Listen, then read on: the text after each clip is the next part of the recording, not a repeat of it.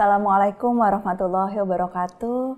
Semoga teman-teman yang terus setia belajar bersama kami di Hidup Bersama Al-Quran edisi Tafsir Al-Misbah hari ini uh, berada dalam berkah Allah dan uh, semoga di episode hari ini kita bisa dapat banyak pelajaran berharga dari Quran Surah Ar-Rahman.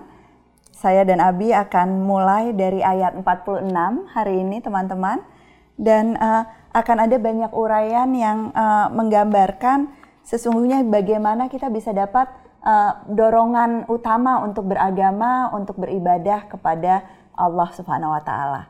Mari kita dengarkan penjelasan Abi. Bismillahirrahmanirrahim. Uh, waliman khafa maqama rabbih jannatan. Kita terangkan dulu apa arti maqama rabbih. Maqama rabbih. Makam itu tempat berdiri. Kalau kita terjemahkan ini, maqam rabbihi tempat berdiri Tuhannya. Okay. Nah, tentu makna ini tidak sesederhana itu. Makam itu juga berarti kedudukan. Oh dia mempunyai makam yang tinggi, tinggi. kedudukan yang tinggi. Makam Ibrahim. Okay. Jadi bagi siapa yang takut berkaitan dengan kedudukan Tuhannya, maka dia mendapatkan dua sorga. Dua surga? Dua sorga. Sebentar kita terangkan apa arti dua sorga.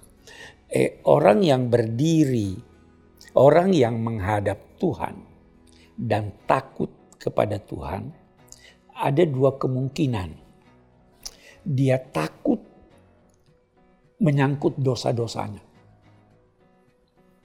yang takut dia menyangkut dosa-dosanya. Orang yang takut dapat dua surga. Yang kedua, Abi beri kan, ada satu orang eh, sangat terhormat. Karena wibawanya, saya kagum padanya. Tetapi saya takut dekat.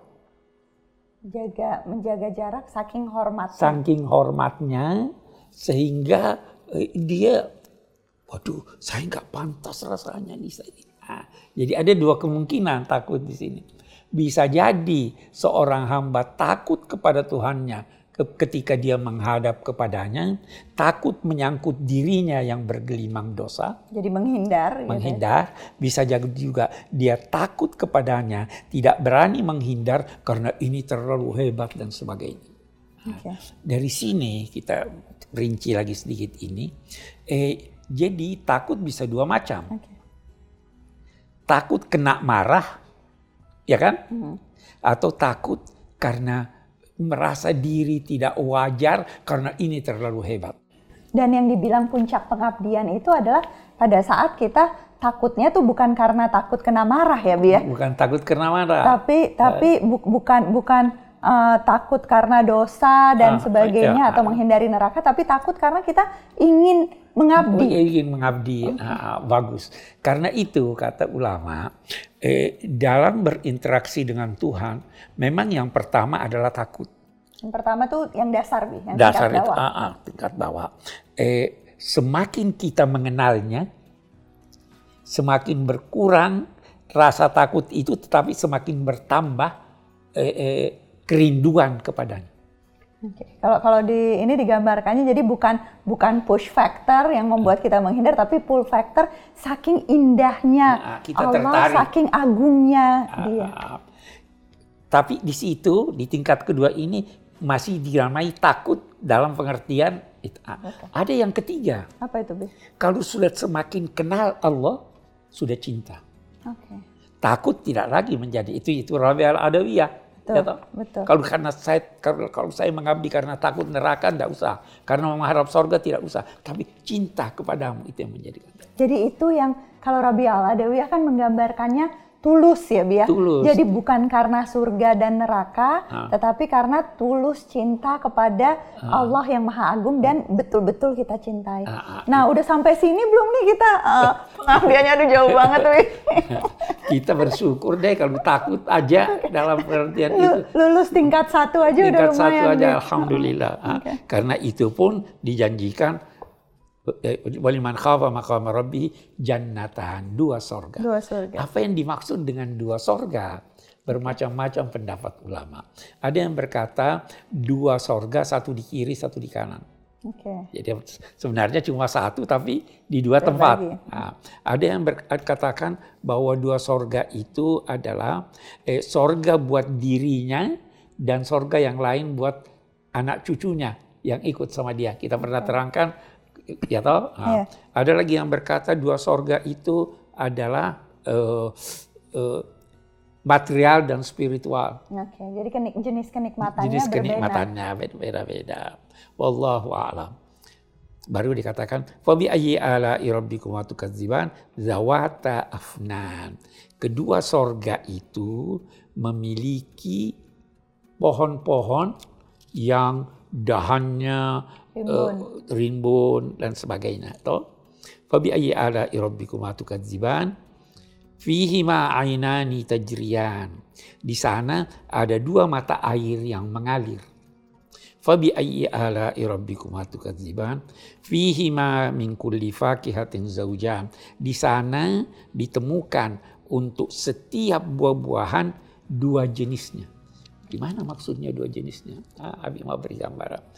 Ada yang mengatakan dua jenisnya itu adalah manis dan kecut Asam. Hmm. asam.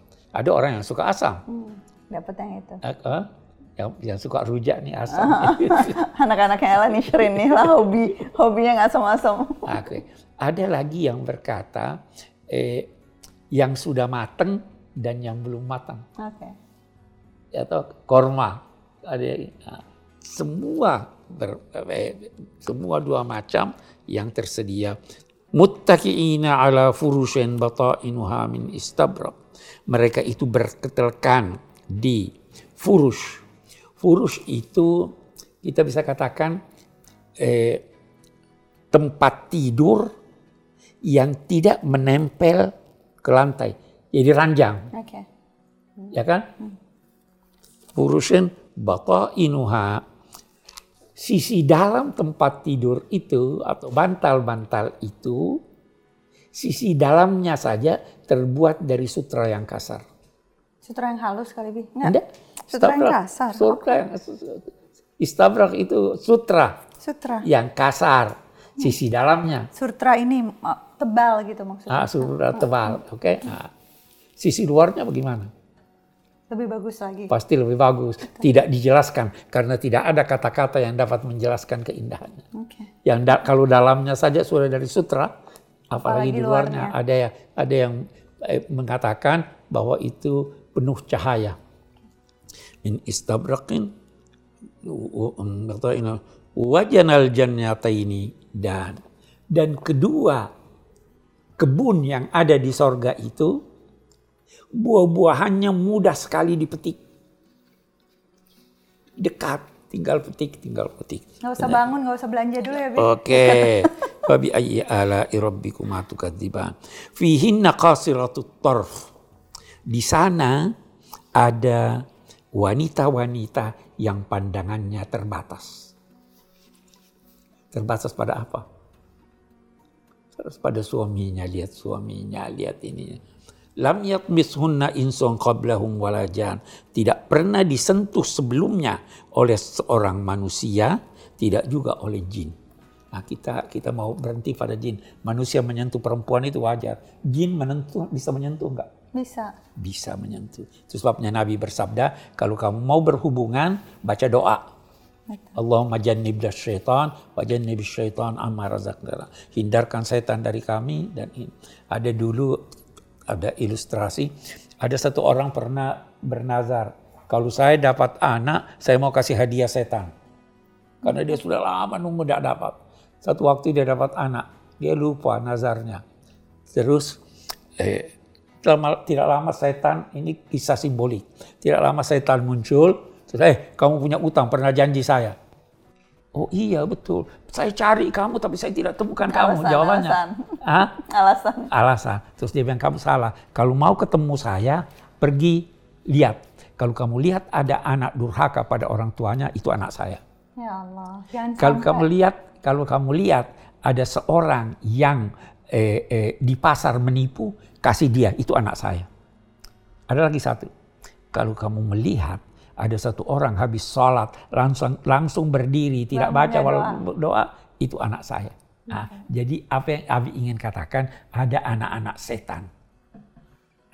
Nah, mudah-mudahan mudah-mudahan kita tidak termasuk golongan yang diilustrasikan oleh uh, kisah yang Abi sampaikan ini dan uh, mudah-mudahan lewat ayat selanjutnya yang akan kita bahas di bagian berikut ini kita bisa mendapatkan gambaran yang lebih detail lagi tentang ganjaran dan apa yang perlu kita pertanggungjawabkan kepada Allah Subhanahu wa taala. Jangan ke mana-mana teman-teman, saksikan sesudah yang berikut ini.